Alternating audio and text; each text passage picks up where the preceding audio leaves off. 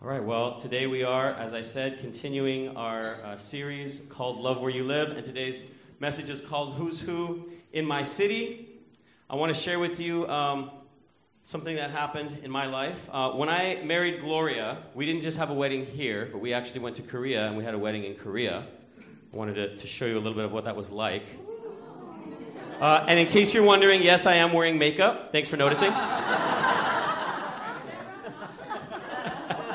Ralph Macchio? Yeah, no, not Ralph Macchio.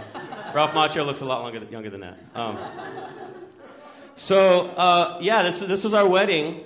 And um, yeah, you can see us there walking down the aisle. And you can see all the tables off to the side there. Those people were, were there mainly to eat and, uh, and reunite. They were doing that while we were like saying our vows and everything. Um, and then you can see us there in our traditional Korean costumes. Um, I got to wear that cool hat uh, and that's Gloria's sister and nephew.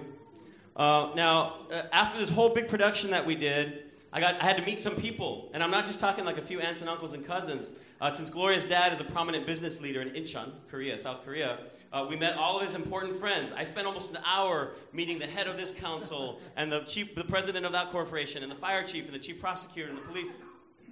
Now, in getting married, what would cause me to want to go through all of this craziness just to be able to call this woman my wife. Why would I do this? And the simple answer is, is that I love her. When I married her, her important people became my important people. And really, it's all for the sake of, in the name of, love. See, when we love, we can't just sit idly by waiting for love to happen or waiting to feel love. We have to be active because love is an action, it's not just a feeling. So, in a sense, I'm not asking each of you to go to Korea and have a crazy wedding. But in a sense, through this series, this is what we are being challenged to do over the next few weeks to love where we live. And it's not just a superficial, sentimental kind of love, but a real proactive, I want to know what and who is important to you kind of love. So today we're going to take some time to do just that. We're going to discover together the importance of knowing who's who in our city, and by doing that, we will, a little bit more, learn to love where we live. So, in case you didn't know, this is exactly what the Bible says that Jesus Christ did. John 1 tells us that Jesus Christ is the living Word of God. He was the one who was with God, the one who was God even in the beginning. Through him, all things were created, and without him, nothing was made that was made. Um, I don't quite know how to put this, but Jesus is kind of a big deal, in case you didn't know.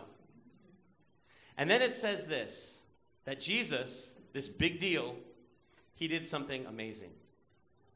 John 1:14 says that the word became flesh and dwelled among us. That word dwelled or dwelt literally means he tabernacled among us. He set up his tent among us. I love the way that uh, the message version of the Bible says it says that the Word became flesh or human and he made his, he, he moved into the neighborhood. That he became flesh, he became like us, and he moved into the neighborhood. Because that's actually what it means that the Word, God, Jesus, became flesh and dwelled among us means that he made his home among us. He moved into the neighborhood. And I would think, compared to eternity in heaven, moving into this neighborhood called earth is a little bit of a downgrade. And Jesus didn't move into the neighborhood. He didn't just pick a place so he could be close to work or be in a good school district. Jesus loved where he lived. And more specifically, he loved those who lived where he lived. He gave himself for those who lived where he lived. And so, just as Jesus moved into the neighborhood and loved the people where he lived and where he went, so Jesus calls us to do the same. There's nothing necessarily wrong. Okay, let me just clear this up. There's nothing necessarily wrong with moving somewhere to be closer to work or to move into a good school district. But disciples of Jesus Christ are called, wherever it is that you love, to love where you live. And there are places in the Bible where we actually see stories of how Jesus' disciples did just that. I want to share one remarkable story with you, found in the book of Acts. A story about Paul and Silas. If you have your Bibles, you can turn to the book of Acts. and it's chapter 16. Acts chapter 16. So Paul and Silas, they're traveling around as missionaries to different countries. They end up in Philippi, which is in Macedonia. And at that time, Macedonia, Philippi was uh, occupied by the Roman Empire. So it's not the best situation, but this is where they ended up. And they get invited to stay at the house of a woman named Lydia, who loves God. So for temporary times, this is where they're staying. And something happens while they are in town. They're going to the temple to worship while they're in Philippi. And this is what it says in Acts 16, chapter 16. Once, when we, uh, this is, I guess this is uh, Paul or somebody writing, when we were going to the place of prayer, we were met by a female slave who had a spirit in which she predicted the future. And she earned a great deal of money for her owners by fortune telling. She followed Paul and the rest of us around, shouting, These men are servants of the Most High God who are telling you the way to be saved. And she kept this up for many days. And finally, Paul became so annoyed that he turned around and said to the Spirit, In the name of Jesus Christ, I command you to come out of her. And at that moment, the Spirit left her. Now, when her owners realized that their hope of making money was gone, they seized Paul and Silas and they dragged them into the marketplace to face the authorities. And they brought them before the magistrates and said, These men are Jews. They're throwing our city into an uproar by advocating customs unlawful for us to accept or practice. And the crowd joined in the attack against Paul and Silas, and the magistrates ordered them to be stripped and beaten with rods. Wow, for healing this girl. And after they had been severely flogged, they were thrown into prison, and the jailer was commanded to guard them carefully. And when he received his orders, he put them in the inner cell and fastened their seat, fastened their feet, their feet in the stocks. Now, sometimes loving where you live looks simply like loving where you are staying for a few days, as in the case of Paul and Silas. And in the case of Paul and Silas, that didn't go over so well. Now, this wasn't even really their home. So they could have just walked through the streets and they could have said, you know, I see that you're using child labor to make money for yourself, and everyone knows and no one does anything about it, but that's none of my business, right? They didn't have to care. They didn't have to do anything about it. I don't live here, not my problem. You guys deal with this weird child labor, demon possessed girl that's telling the, that's telling the future. We don't have to deal, it's not our home, right? They could have just rebuked the slave owners. Why did they have to heal? Because when you love, healing is one of the things that loving does. It's one of the things that love does, is heal. And for all that trouble of healing, they get thrown into prison. Thanks a lot. We healed this girl, and now just because we took away your income and you're mad at us, and now we get thrown into prison. Not only did they get thrown into prison, it says they got severely flogged. Um, I don't know if you know what that means. They used to use these, these sticks, kind of whip things, and they'd, they'd whip their backs and they'd get all bloody. And it was not a pretty thing, right? It, was, it wasn't just like they spanked them on, once on the, on the butt or something like that, you know, like we do with kids sometimes. Uh, this was like a real bloody thing. It was, it was not good. And then it continues in verse 25. It says, About midnight, Paul and Silas were praying and singing hymns to God, and the other prisoners were listening to them. And suddenly there was such a violent earthquake that the foundations of the prison were shaken, and all at once the prison doors flew open, and everyone's chains came loose. All these prisoners are suddenly like, ah, we're free. And the jailer woke up, and when he saw that all the prison doors were open, he drew his sword, and he was about to kill himself because he thought the prisoner had escaped. In other words, his, his authorities were probably going to kill him because they said, You let those prisoners escape, so they're probably going to kill him anyway. He thought, I'm good as dead, so he's going to kill himself. But Paul shouted, Don't harm yourself. We were all here. And the jailer called for lights, rushed in, fell trembling before Paul and Silas, and he then brought them out and asked, Sirs, what must I do to be saved? And they told him, Believe in the Lord Jesus, and you will be saved, you and your household. And they went, and his whole household knows Jesus that night. Now, here again, we see Paul and Silas are not at what you would call a great home, but it's where they were. And once again, they could have sat there complaining. They could have said, This is not my home. I don't care. I want to get out of here. I hate this place. But instead, they chose to love. They were in this nasty, dark, cold prison, and they were singing and praying and praising while they were locked up. And even when they had the chance to escape, they showed compassion on the jailer that was there with them. And they said, Don't kill yourself. We're all here. In fact, how about if we introduce you to Jesus? Now, I know this story is an extreme example, but I share this outrageous story with you. I don't imagine that any of you are going to get arrested in Monterey Park and thrown in prison, and then the, doors are going to open because of an earthquake, and the jailer is going to kill. You know, that's crazy. It's outrageous, right? Probably not going to happen. But I share this outrageous story with you to say this. If the Holy Spirit can enable Paul and Silas to love where they were, even when they were just visiting, and even when they got flogged and thrown into prison, don't you think that the Holy Spirit can enable us to love where we actually live? I think so. I think so. Because it's not just the physical location that we're called to love, it's the people. So when you live somewhere, now some of us actually believe that, that there's a purpose for why you live where you live, and it's not just chance, you just happen to find a house there, or that's where you've lived for all these years, but that we're actually where we live for a purpose, for a divine purpose. When you live somewhere, your heart will begin to open to those who live around you. And as you can see from the example of Paul and Silas, sometimes it means loving the everyday citizens, and sometimes it means even taking the opportunities to love those who are in positions of leadership and authority. Now, both are important. But today, our focus is going to be on how do we love those who are of high position in our cities. Now, I have a few special guests that I'm going to invite to share with us today.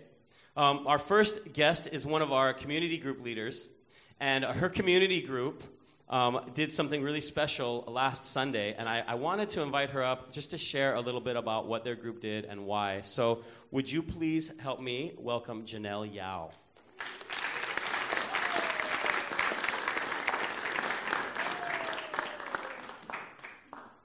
I'm going to get you set up with this mic here, okay? Um, I want to I want to show a picture of your group. There it is. In case you didn't see it on Facebook, there it is. So Janelle, how you doing? Good. How are you? Thanks for thanks for coming and sharing with us today. You're welcome. I uh, I, I, love that your group was uh, just bold enough to get out there and do this. So I wanted to be able to, to have the whole congregation hear about what, what it is you did. So um, how many of you are in uh, Janelle's group? By the way, can you can you like raise a hand, give a little shout out? Woo woo. South group. Okay, so Janelle, yeah, don't, don't be shy. I mean, yeah, be proud. Um, Janelle is leading the South group along with, uh, with Monique Vang. She's not here this morning, but that's the South group is like Montebello and kind of everything down that direction. Um, so, um, and because that's where you live, you live in Montebello. Now, tell us, tell us a little bit about what your group did last week, so that we know. Um, so last Sunday, it was super rainy. Um, I had talked to the community relations officer, and um, I was like, "Is it too late if we could, if we come on maybe Sunday?" Um, we wanted to do something for the officers, and she actually gave us different options. And I was like, "Oh, it'd be really awesome if we could meet, actually meet the officers." So she was like, "Well, either their duty, um, their shift starts at 6 a.m. or 6 p.m." And I was like, "Oh." Probably 6 p.m. would be better for most people. Um, so, um, what we did was we all gathered at um, my house and we just made care packages for the officers. We had like snacks and drinks.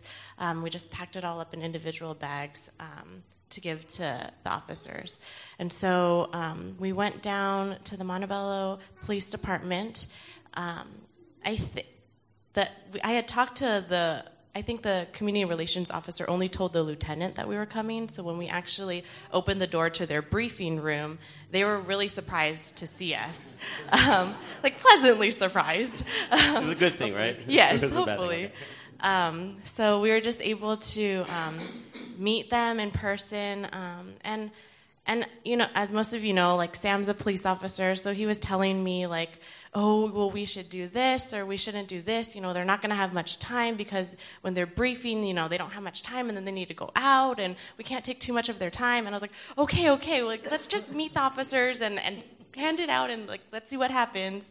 Um, and I had asked him, like, you know, like I'd been thinking a lot about like, oh, well, how can we really like bless these officers? Like, I don't want to just give them a care package, you know, like, um, and I was like asking Sam, I was like, "Is it okay if like we pray for them?" He's like, "No, I wouldn't do it. Like they, they don't have time. Like they just need to get out." Like, and I was like, oh, "Okay," but I just really wanted to, and so before, like we after meeting them, I was like, "Can we? Can I just say a quick prayer?" And you know, like I feel like when when I was praying, like my heart just like broke. Like I just I could feel like God's heart for these officers. And as Sam being an officer myself, like my heart just broke. Um, oh, I didn't expect to get so emotional, but um, I don't know. I think God just reminded me like sometimes I think we have the intention of like blessing the people around us, but but God wants to bless us so much more, and He wants to change me while I do this. And it's not just about doing, but He wants to transform us in the process. And so I was just so humbled. And I feel like, you know, I just, I believe my prayer about like them protecting and sacrificing their life every day. And, and that's what my husband does. And, and so I think for me to just see that in a different light um, helps me appreciate Sam more as well. So backtrack a little bit. Whose whose idea was this originally? So it was my idea. Like to be honest, I was kind of scrambling. Like, oh my gosh, like I, I, I, was like calling all these people and no one was responding. And I was like, well, maybe maybe the police the um, the police department can be more flexible if we just drop off something. And so um, it, it, we were able to do that. It worked out. Yeah. What was? Uh, can you tell us some of the feedback that you got from your group? Afterward? Yeah, um, we talked about it right after, and we were like, "Oh, that was a little awkward." Like it was a little awkward. Like I was like, honestly, like I was really awkward. Like they were like, "Oh, we can't tell." I was like, "No," I was like choking up. Like I didn't know what I was doing. I didn't know what I was saying, and I didn't know what was gonna happen.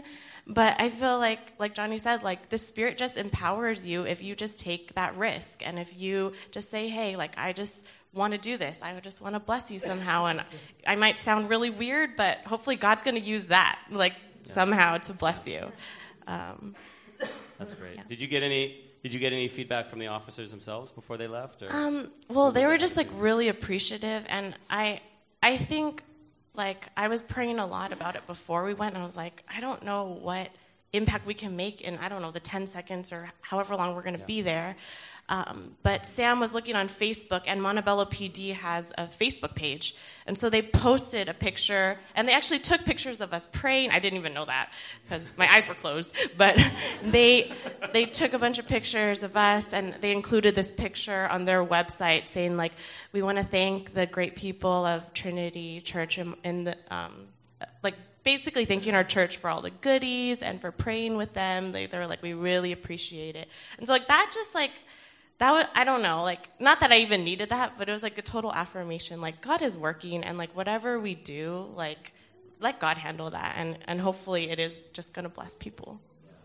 So you mentioned that you are a law enforcement family um, that, that your husband sam is is uh, you know is, is, an officer. And um, can you can you share a little bit more about why that this action of love for the Montebello PD was so meaningful for you and your family? Like what what, what did that speak to you? Like, can you explain maybe a little bit more about why your heart was, you, say you felt so much for them? Or? Um, well, first of all, I feel like um, this past year has been so difficult for officers. We can all agree. There's been so many officer involved shootings, and it's, it's been really terrifying to be an officer if you think about it. Um, and so I think for me personally, I think. Um, you know, I think sometimes I struggle a lot as um, being a wife of a cop. I really struggle with like schedule and like just how dangerous it, it is, and now having like a son, um, you know, just like worrying like is is Sam going to come home?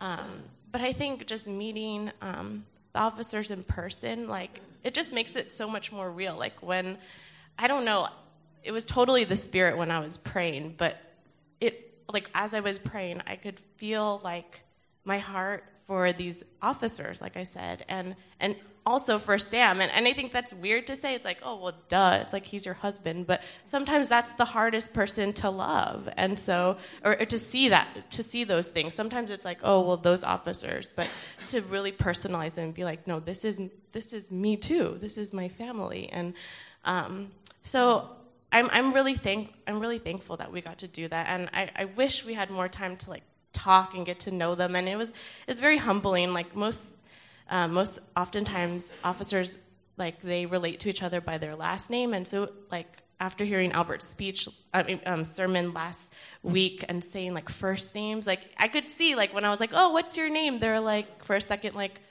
what it like should i say my first name or my last name? But to really personalize them as like on a first name basis i think is is rare for them probably. You know they just relate to each other like hey hey yao or chavez whatever. So yeah.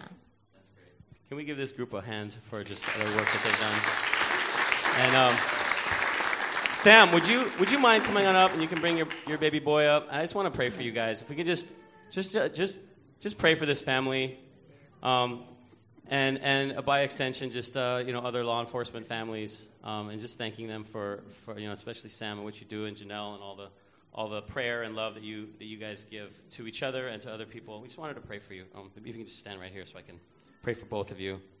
And if you would just extend a hand as a show of support as we pray for both of them. Lord God, thank you so much for this family and what they what they represent to our communities and what they represent to our church. Lord God. Um, uh, we really do love um, our local law enforcement, Lord God. We know that there's been so much controversy, and, and we know that, that law enforcement is made of, of people who are, are not perfect and they, they have struggles and they go through stuff in life just like anybody else does, and yet they are called upon to protect and serve, and they are called upon to, um, when everyone else is running away from the danger, to run toward it, Lord. And so we just thank you, Lord, for everything that um, that people like Sam are doing. And um, Lord, I thank you for the support and the love that he gets from his wife. I thank you for his beautiful baby boy. We just continue to pray your protection over them. Lord, not only physical protection for Sam as he goes and does what he does, Lord God, and as his um, positions change over years, and as he's called upon to, um, to be on patrol at certain times or to work in certain departments, Lord, but just that you would protect him in everything. But Lord, I pray also for spiritual protection for them, Lord God. I know that, that law enforcement couples, families, Lord God, uh, marriage is really tough for them. Lord, they need your grace and their goodness and your, your, just your assurance in their lives, Lord God. And so I just pray that you would protect them, protect their lives, protect their marriage, protect their relationship, protect their relationship with you, that they would always sense your presence with them, and that they would always know that you are going before them and behind them. We ask this in your name, Lord Jesus. And everyone said, Amen. Amen.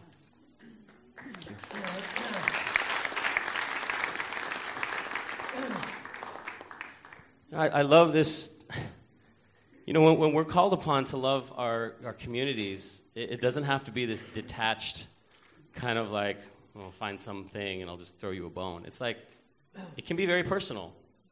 Um, when you think about people who put their lives on the line, when you think about people who serve uh, your community, when you think about people who do thankless jobs that we don't even really think about until something goes wrong and then we complain. Um, and what are the ways that we can bless those people? Um, I think if it, was, if, it were, if, it was, if it were us in that situation, if we were in that position, we would want somebody to say thank you to us in some way. We would want somebody to appreciate. And so it's so important that we do the very same. Um, what happens when we love where we live? What happens when we love at all? Really, what happens is that people get loved. And that's really what matters. Uh, what happens when God's people, the church, love those around us, and more and more and more, that becomes the culture of the church, then that becomes our identity, and that becomes the way that other people see us, even on the outside of the church. You know, the, the, the church and Christianity is not often known just for love. We're often known for, for condemnation and, and, and resentment and bitterness and judgmental attitudes. What if more and more that just became the culture? Is that we are people who know how to show appreciation and we know how to love. What did Jesus tell his disciples? Other will know that you are my disciples because of the way that you love one another, because of the way that you love. That's what we want to be known for.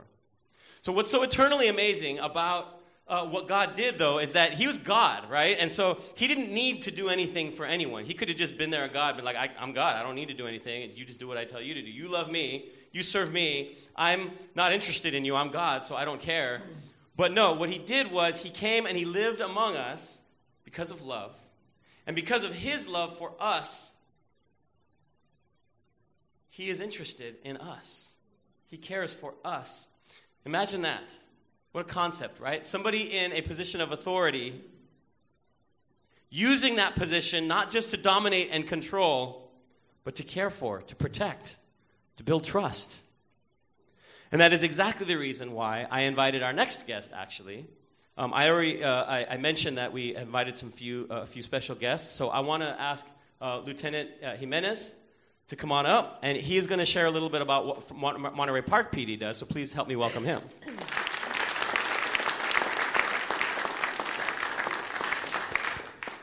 So welcome. Good, mor- good morning, everybody.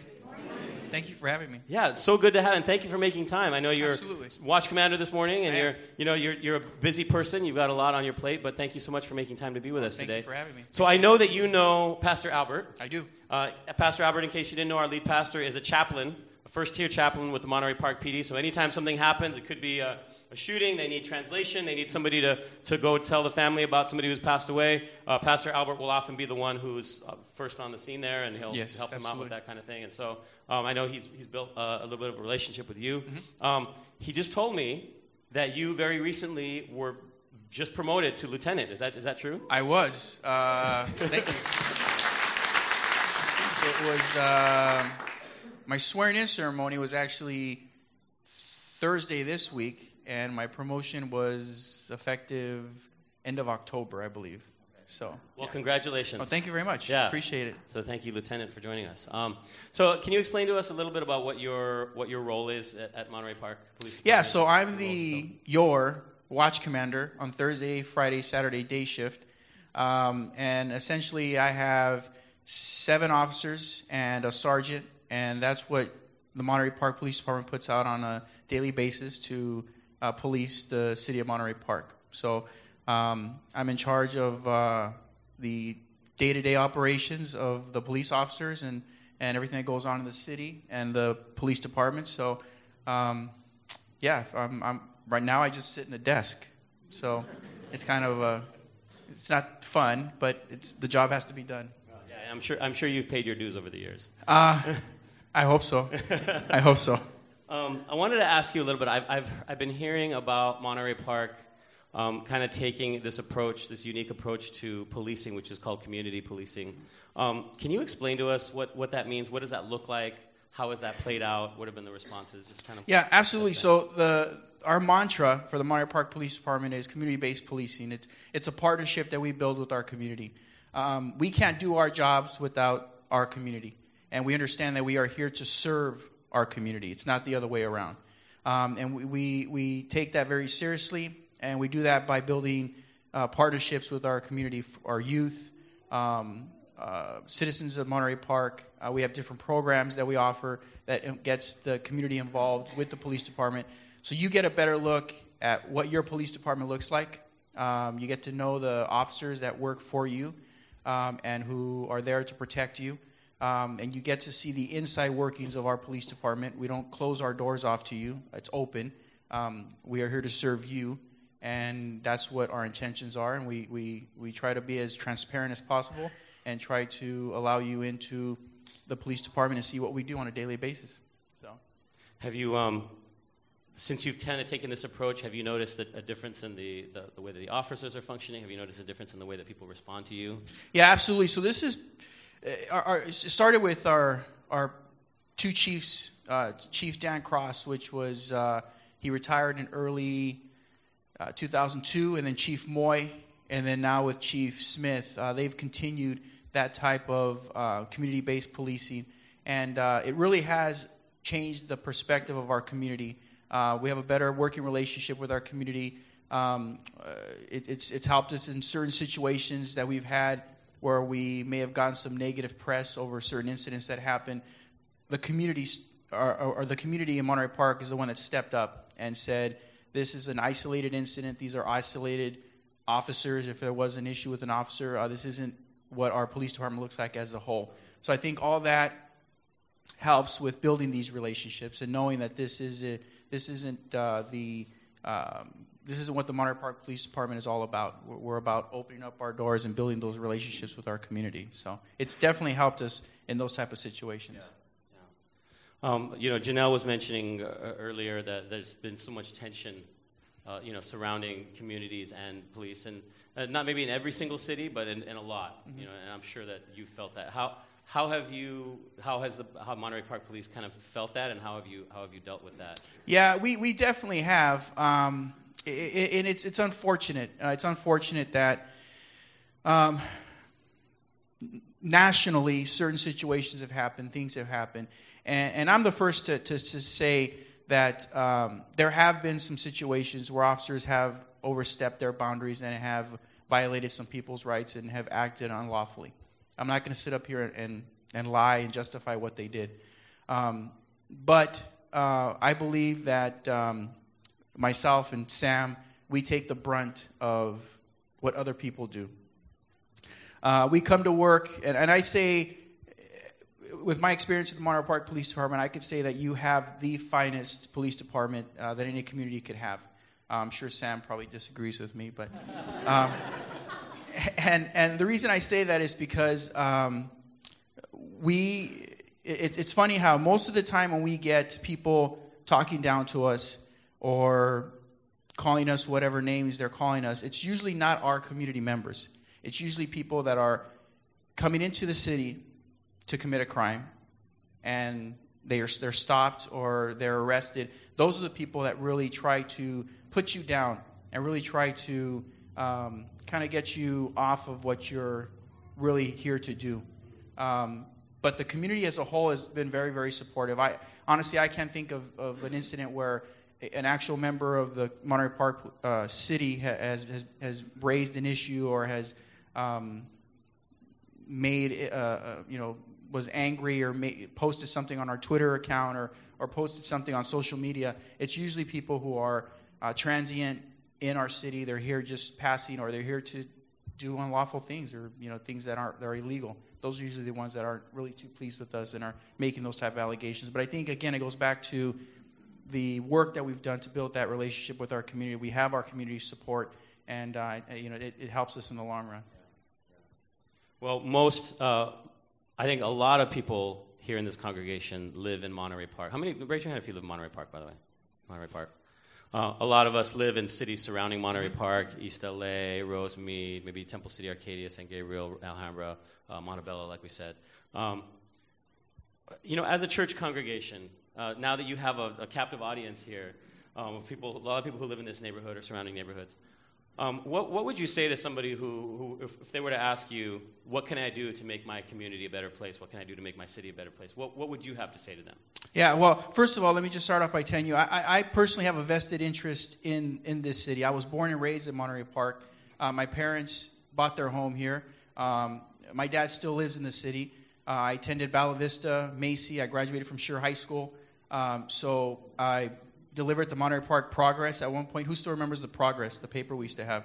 Yeah, I delivered that paper when I was when I was younger. So, I, you know, this is my community. This is where I chose to come and to work. Um, I used to work for the sheriff's department. I was there for four years, and then I, I came to Monterey Park for that reason. Was because I wanted to give back to my city, the city that helped me, that made me who I am. Um, I participated in all of the sports activities, Monterey Park Sports Club.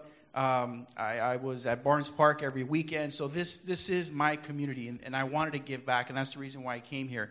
And I think it's what we have to do is to get involved in your community. That's the best way you can help out. Is find out what I can do to help out, what I can do to know my neighbor, find out what I can do to know my police department, my fire department, um, and, and, we have we have uh, several um, uh, programs at Monterey Park. For the youth, we have our Explorer program. So from 14 to age 20 and a half, you can become a police explorer. And we say 20 and a half because that's the age where they can become police officers. So at that point, they can no longer be explorers.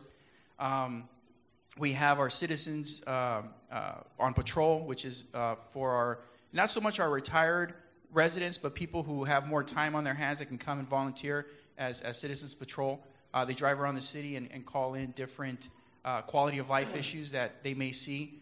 Uh, we have our neighborhood watch program. We have our business watch program. Um, we have uh, our uh, Citizens Academy. So those are programs. The Citizens Academy is unique where we actually have, it's a program where you can come to the police department and we have, it's a, how many week program? 13 week program.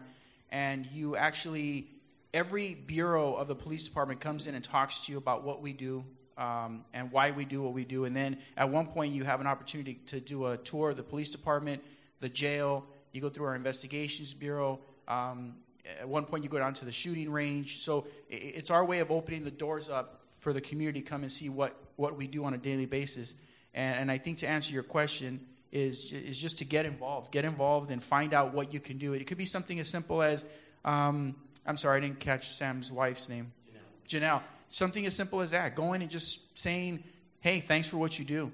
Um, it really does mean a lot. Um, I, I can tell you uh, from experience, uh, it, it, it's just it's those little things that sometimes it's all we need to kind of get us through um, those tough times. Just to hear people say, "Hey, we appreciate you, and we appreciate what you do." And um, sometimes you figure, ah, it's, you know, I'm not going to go up and tell them, hey, thanks for what you do, or we appreciate you. But it really does. It really, really does help. Um, it's those little things that make it, um, it makes it worthwhile. So, yeah, just, just get involved. Yeah, thank you. Well, we, we really do appreciate um, what you do and how you serve our city, and we appreciate your honesty about just what you know the police officers and everything that's been happening. Um, as a church, once again, we would love to be able to pray for you. Absolutely. So if if, uh, if you wouldn't mind, if you wouldn't mind, just extending a hand of support as we pray for uh, Lieutenant Jimenez and uh, Gus, Lieutenant Gus, or just Gus? Okay, okay. okay. Well, we're going to pray for Gus. Um, Heavenly Father, once again, we thank you so much for um, the people that you have allowed to be in positions of authority, and especially those who are open and transparent and down to earth and understanding and willing to come out to, uh, to a church on a Sunday morning in the middle of their shift um, just to let everyone see who they are and let them know that, um, that he genuinely does care. So I thank you for Gus. I thank you for all of the work and the time that he has put in as a police officer and all the different places that he served. And now that he's back serving in the city where he's grown up, the city that helped him become who he is, Lord God, thank you that he's here. Thank you for those who live in Monterey Park, that they have someone like Gus that they can count on um, to really uh, serve and protect this community. Lord, and we ask for your protection over him. Um, Lord, uh, sitting behind a desk may not seem as, uh, as dangerous um, but God, um, as a police officer, as he said, he still takes the brunt of a lot of criticism um, and negativity that is directed toward law enforcement. Um, Lord, I, I pray that he would continue to shine as an example of somebody who stands for what is right and good, who truly cares for the people that he serves, that he really does see himself as a servant of the people. And I thank you for that attitude that he has, Lord God. And what a, what a refreshing example, Lord God, he is and what a humble heart he has. And I just pray that you continue to protect him, protect his family, Lord God. And we just ask that on behalf of uh, the Monterey Park Police Department, that you would protect them and, and keep them um, in the right place and help them to have the right attitudes and help them to know um, that there are people who appreciate them in this community. And I pray that you would help them in those tense situations, Lord God, that you would help them to have clear minds and, and be able to, to focus and function the way that they need to, Lord God. And, and I just pray for protection on their life. And for Gus, as he leads them, that he would know how to instill in them a sense of, of a positivity and strength and affirmation, and at the same time hold them accountable to what they need to do as, uh, as officers of the law. And so we just thank you so much for all that Gus does and all that he represents, and thank you that he's willing to be here this morning. And we pray these things in Jesus' name. And everyone said, Amen. Amen. Thank you so much. Uh, thank you very much. If there's anything I could ever do for anybody, uh, Johnny has my email address. Um, I'll give him my phone number. Uh, if you live in Monterey Park, you don't live in Monterey Park, I'm always available. Uh, I work Thursday, Friday, Saturday, 6 to 6. Uh, uh, come in at 6 in the morning. We'd love to see you at 6 in the morning. No, but, but seriously. Maybe some coffee or something? Uh, yeah. we, and we eat bagels, not donuts. bagels. Just to set the record straight, right? bagels. Bagels. I'm not going to lie, I Got still it. like my donuts. But, anyways. Um, if there's if there's seriously if there's anything I could ever do for anybody, my door is always open. He has my email address, my phone number. Don't hesitate. Call me, email me if you have a question about something. Something happened in your neighborhood and you have a question. I'll help you the best that I can. Um, don't hesitate, please. All right, please, please, please email me, call me, whatever you guys need, and please send Thank my you. information out to everybody. I will. Thank you. Thank you so much. Let's hear it again for Lieutenant Gus. Thank you.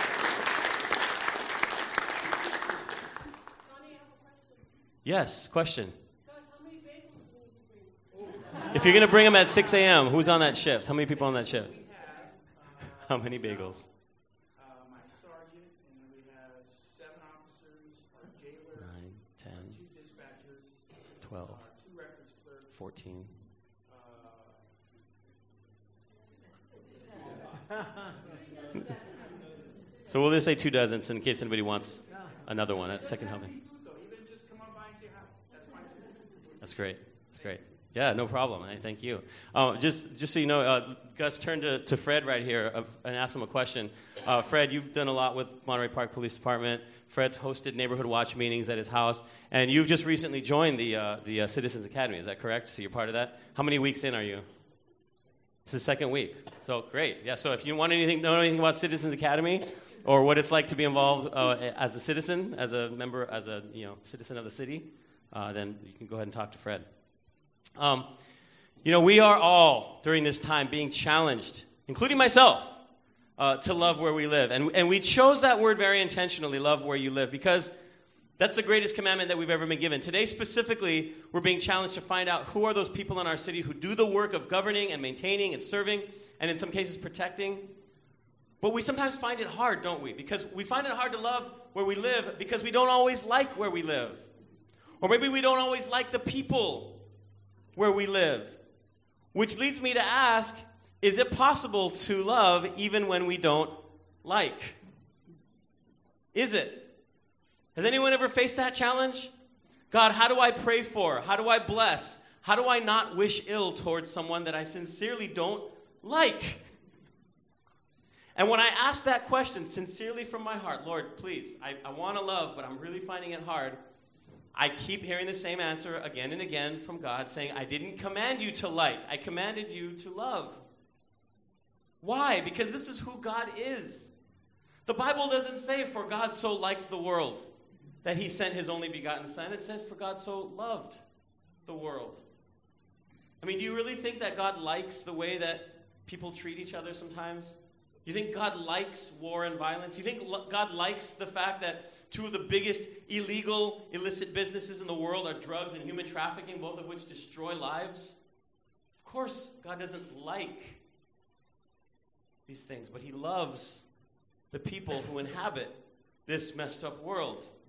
You and me and Kim Jong un and Pablo Escobar and everybody. The name, the list goes on, right? I'm not saying that you and I are the same as Pablo Escobar. I'm saying we're all part of the mess. All right? We are all part of it.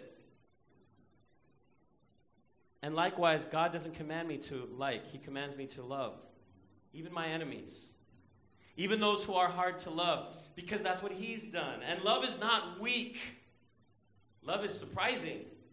People are not expecting it, especially when they know they're not good neighbors or when they know that they represent something unpopular. They don't expect to get love. I want to share a story with you of my friend Brandon. Brandon, are you here? Is Brandon Delgadillo here? No, he's not in here? Okay, well, I'm going to tell his story. He gave me permission to do this, so I'm going to share his story about his neighbor. Um, I think many of us can relate to having bad neighbors. How many of you have or have ever had bad neighbors? Just people that are hard, like, they, it's whatever, you, bad neighbors, okay? And Brandon has bad neighbors that he definitely has some bad history with. Um, like, I mean, there, there are certain things like the smell of pot kind of wafting over the fence from the neighbor's yard, right? And I know it's legal now, so, you know, but it still smells terrible, right? Legal or not. Um, or the beer cans and cigarettes they would throw over the fence, which caused Brandon to have to make a, a taller fence, right? but it was, it was this recent rainstorm that we just had um, that kind of brought him together with his neighbor in a way that hadn't happened before. Uh, once, once during one of the downpours, his neighbor came to his door and he said, The water is running off from your yard and it's coming into my yard and it's flooding our garage. Um, and he said, Do something about it. Help me. I don't know what can you do. And so Brandon had a decision to make with this neighbor that he hadn't gotten along with in the past. I want you to think for a moment about those people in your life that you're just could be a family member, could, could be a coworker, a neighbor, right? Always getting on your nerves. You can't stand them. And if you have these people, I want, I want you to imagine one day that this person comes to you and says, I need your help. I need you to do something for me. You have a decision to make, don't you? What are you going to do? You're going to say, hey, remember all those uh, beer cans you threw over my fence? Good luck. Slam the door, right? Now, Brandon's a good guy, and, and even more than that, Brandon loves Jesus.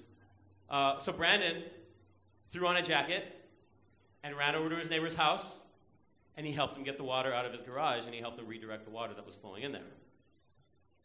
And, and the funny thing is that when he saw these neighbors and their kids that had been so rude to them in the past, very disrespectful, um, they weren't rude or inconsiderate like they had been in the past. They were polite and they were helpful and they were, they were grateful because Brandon was helping them. This wasn't the time to be rude, is it? And what I love is even more than just this simple act of being kind to somebody that had not been kind to him. What I love is that Brandon, I was talking to him the other day, and he was like, You know, I'm actually thinking about how I can kind of continue that relationship. I feel like that rainstorm incident was kind of like a, a restart, hitting the reset button. And he said, I'm actually thinking about maybe taking donuts over to their house later this week. Love that. I love it. Yeah, that's, I mean, let's hear it. Brandon's not here to hear the clap, but Sheila, you can tell him later that we clapped for him.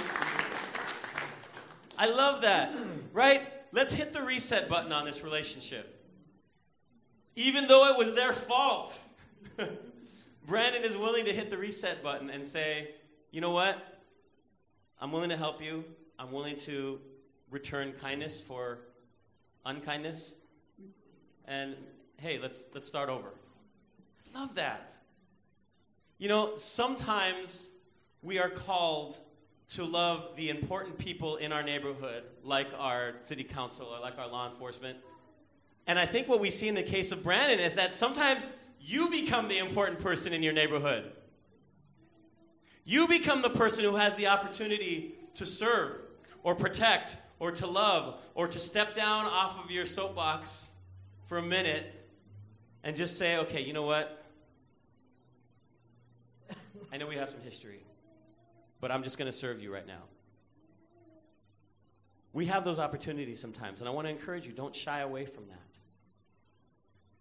Um, our last guest that I'm going to invite up just to share with us a bit is Matt Swida. He comes from all the way down from Irvine. Now, I know that might seem like way out of nowhere, but I know some of you here come from like all the way down in Westminster um, which is kind of that down that direction anyway. And some of you come from distances away. So, but Matt has been working with us over the last uh, uh, year to kind of spark our ideas and our thinking of how we can get into our cities. And he's been helping to kind of give us some training. Um, Matt works with an organization called uh, Fiducia.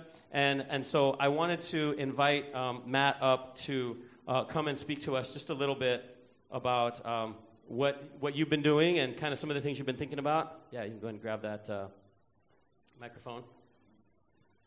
Hey guys. How you doing? Yeah, good. Thanks for good joining to us you. today.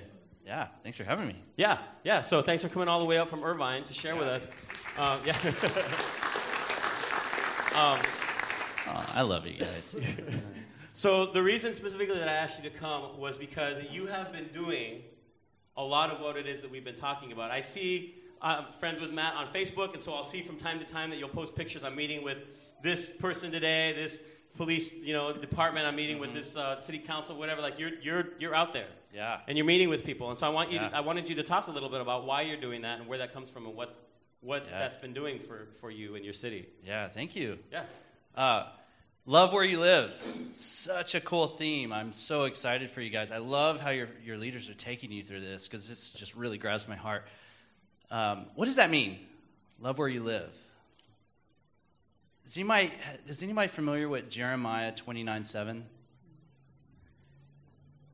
Work for the peace and prosperity of your city. Work for the peace and prosperity of your city. So, as Pastor Johnny said, I'm a resident of Irvine, and, and that's kind of like our, our theme too for my not only for my neighborhood, as you guys know, I'm, I'm like the neighborhood guru, but uh, it's it's really even more than that. Like, how can I work for the peace and prosperity of my uh, local city and my um, where I live? And uh, I think it was about six months ago when a lot of the tensions that Janelle brought up just were beginning to we were beginning to see. And it was just right in the middle of it, and the response from my local community churches was really beautiful. We kind of like huddled and go, "Hey guys, this is not okay what we're seeing across the nation, and it's it's really creating this tension and this this dissension between the community and the police department.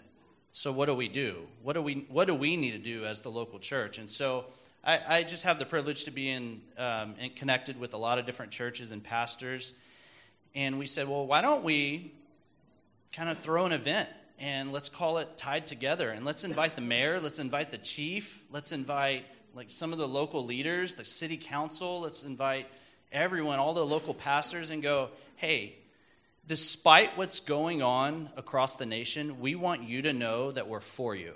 We want you to know that we're with you. And let's do that, and we're going to call it Tied Together. And so we put on this kind of ceremony, and we called it Tied Together. And we said, We want to bless you, we want to be with you.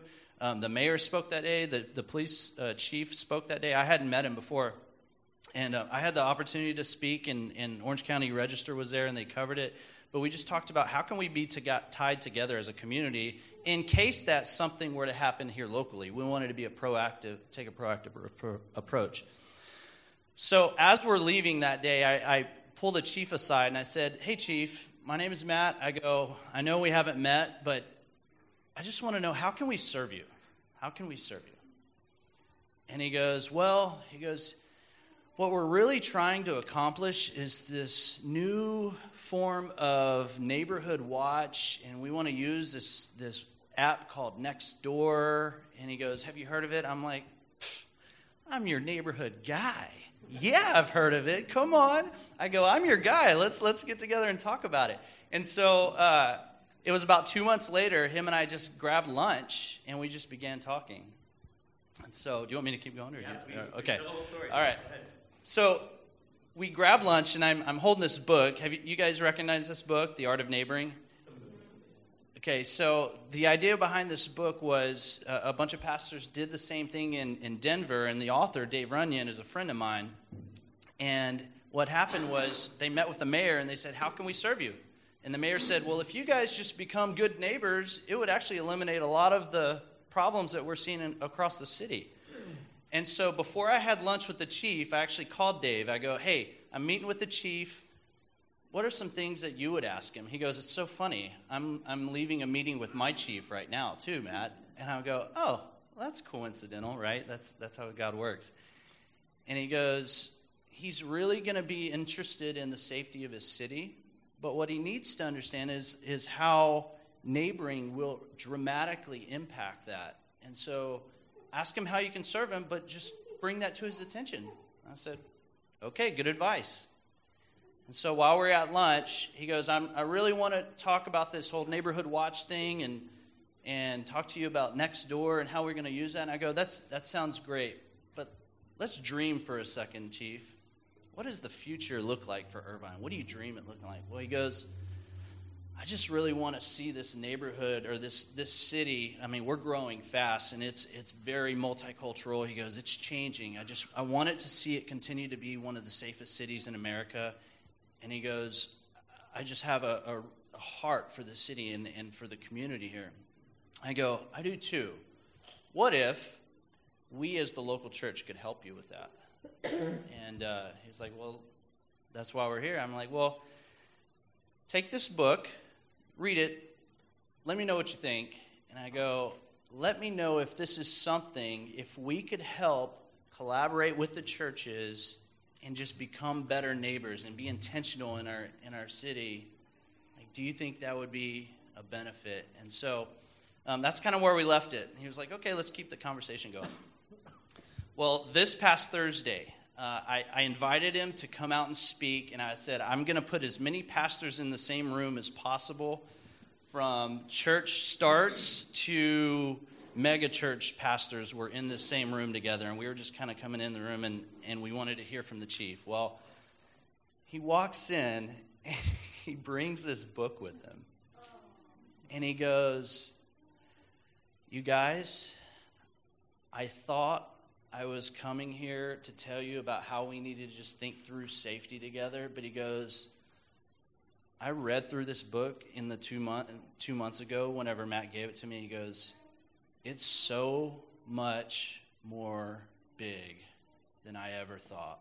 He goes, "If we can get the local churches and just people getting to know one another and their neighbors, it could change everything." he was completely convinced. And he goes, I mean, he looks at me and like points me on. I'm, I didn't know any of this was coming. He's just like, thank you. Thank you for showing me this because we do need to be proactive in our communities. So, yeah. So what? I mean, what are, what are the responses that you've seen from churches? I, I know this is not something that every church thinks about or every church does. I mean, we're doing this whole love where you live thing because we don't do this automatically, right? We don't. We just kind of come here and we do our thing here, and a lot of times we just go home or go back to our cities or whatever, and we don't really kind of think this. Some of us might do it naturally, but not everybody does. So how how has the response been to people that you're working with, churches? What Yeah. have, what have you seen? Well, f- I can tell you this: from that meeting alone, all the all of the pastors, even some of the largest churches in the city, pulled me aside and go, "What are we going to do? How are we going to think through this together?" And, and so we're kind of right at the beginning stages of this. And, and I was talking to Dave Runyon, the author, and I was like, "What has been the change in Arvada, Colorado? Has there been a, a, a big change? Like, has there been actual results from churches going together? We, we just want to love our neighbors, and they've been doing it for about eight years now. I'm like, has tell me the tangible results. Can you see anything? And he goes, you know those calls that people make to the city whenever you see like across the street your neighbor's fence is down and you're like, I wish that guy would just fix his fence. He goes, you know those calls? He goes, we've been tracking those, and over the, the course of six years, they've gone down 75% because instead of people picking up the phone and going, My neighbor's fence is down, I'm pretty frustrated, what they're doing is going, I'm going to walk across the street and see if I can help. and so that's, that's the dream. Like, that's the dream of where we're, we're taking this whole idea of the art of neighboring is, is to really, we're blessed to be a blessing. You love where you live. So it doesn't, it's not just your neighborhood, it is that, but it's to the city, it's to the mayor, it's, it's wherever you can be a blessing. So. Amen. Amen. Well, thank you so much, Matt, for coming and sharing that. And uh, Matt's going to be here in case you have any questions for him as well. Uh, and we're, we'll continue to, uh, to press forward. Yeah. Yeah, please. That's great. So now it's the, the gift keeps going around. Yeah, thank you, Matt. Thank you so much for sharing that. I love that, man. I mean, it's like, what if, what if we could do that in Monterey Park or your city? Like, what if you could reduce the number of phone calls that the city gets about neighbors complaining about neighbors? Um, and I, one thing I thought of, this is one of the first things I thought of, is some of us are going to say, I don't have time for that. I know. That's why we're never expected to do this alone. We are the church. And the church is not just one person. The church is not just the pastors. The church is not just the board. The church is everybody. So that is why we are encouraging everybody get in a group, see how we can bless our cities. Let's do this together. And we will start to see the difference as this becomes part of our culture. So, here's a, a couple things as we close, just some action steps, all right? Um, first, ask the Lord, um, or sit and think, pray, whatever, who it is in your city that you need to get to know, and then do something about it. Okay? Write a note, make a phone call, send an email, write a letter, knock on a door, leave a message. Okay? And when you do it, I'm saying not if, but when, hoping that we'll all do this, okay? When you do this, uh, let your community group know that you did it. Just for accountability purposes. We can all say, okay, who, who contacted their so and so? And like, okay, yeah, I did. I, I sent them an email. It can even be, just be something simple like saying thank you, right? It doesn't have to be a big, big deal or complaining, right? But find out who it is in your city that, that you should know and that you should get in contact with, you should start some kind of relationship with, and then just do it. And do it this week, okay? Don't wait. Um, more specifically, here's some things that you can do. Um, city council meetings. I don't know if you've ever been to a city council meeting, but there aren't many people at city council meetings. You know why?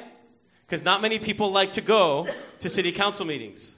They're not fun. Unless there's some like big controversy that people like, everybody's to show up en masse. They're like, yeah, they're, they're not like a whole lot of fun. But, it, but if there's something in your city that you would like to speak out about, or if you, you can get a, a few people together, go together to the city council meeting. Uh, even if you just stay until the, the point you know where they talk about the thing that you want to do, but but just go to one just to see how your city functions.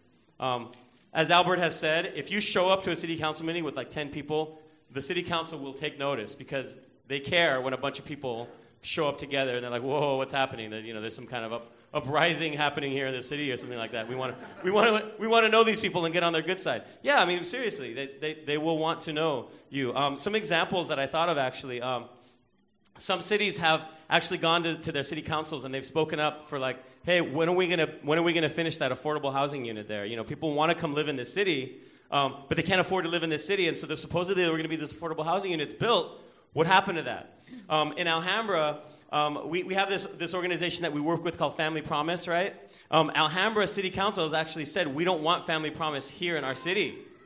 Um, and so people have actually showed up to the Alhambra City Councils and said, and like en masse, like I said, like in groups, and said, we want Family Promise in our city, and you don't understand what it is. You're saying no to it because you don't really know what it is, but can we please just tell you what it is? And I mean, they still shot it down, but they, they showed up, right? I mean, they showed up to at least say this is something we care about, right? Those are the kinds of things I'm talking about. Not just like, hey, can we have more, you know, vending machines at the. I mean, it's like, who cares about that, right? Um, also, working to build bridges, being a peacemaker. That story that I shared about Brandon. Those are the little and like kind of this neighborhood things that you can do, right? Um, in Monterey Park, we have a, a huge right a demographic Chinese families, immigrant families, and then we have a huge demographic of people who are not. And so there's like a, there's a huge divide in our city. I mean, there's like a language barrier, there's like business barrier, right? And just like those two communities just don't communicate. They don't sometimes even get along. So be a bridge builder, be a peacemaker in your community. For when you see two divergent parties in your community, maybe start to talk to other neighbors and say, how can we bring these two communities together? Right? Maybe maybe with my non-Chinese neighbors, we're going to throw a Chinese New Year party, right? to introduce them to this culture so it doesn't seem so strange and foreign. I don't know. You know your neighborhoods. And if you don't, I'm encouraging you, get to know them.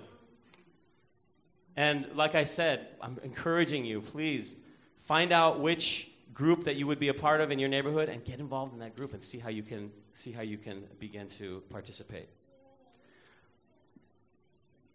Loving where you live. It can start very simple, and it doesn't have to be a big deal. It doesn't have to take a lot of time or money. Start simple. But I'm encouraging you, do something this week to, uh, to make your communities uh, a better place. Um, before I pray, I uh, want to invite Desiree up. Um, and Desiree uh, has a couple of uh, things that she's going to share with us.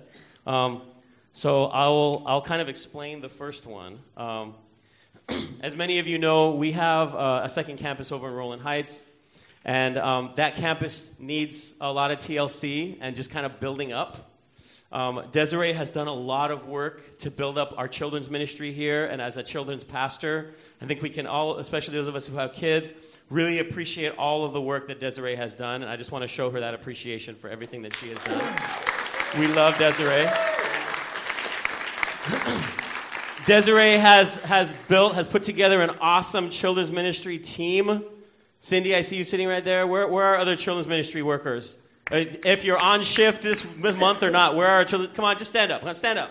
Stand up, team. Come on, stand up. Thank you. Thank you for all of the work that you have done.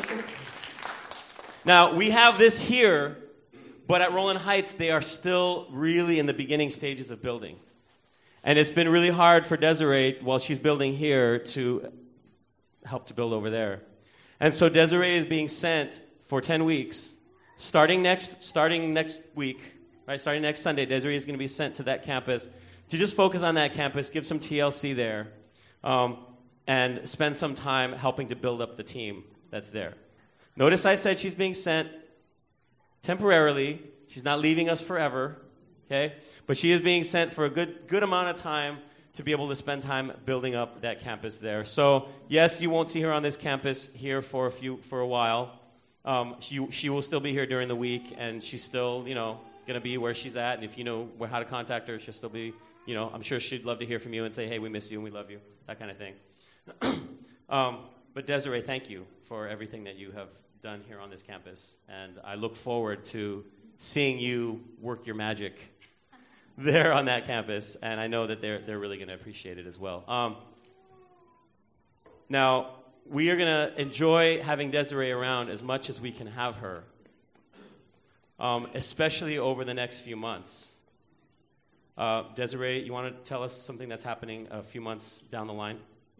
Um, I'm going to the other campus for 10 weeks, and it's very bittersweet because this is my home and I want to be here. But I know that God has big plans for the Rowland Heights campus. But before I leave, I don't want to come back in 10 weeks and you see me and you're like, oh, what happened? Because in 10 weeks, I will be much bigger uh, because we're expecting.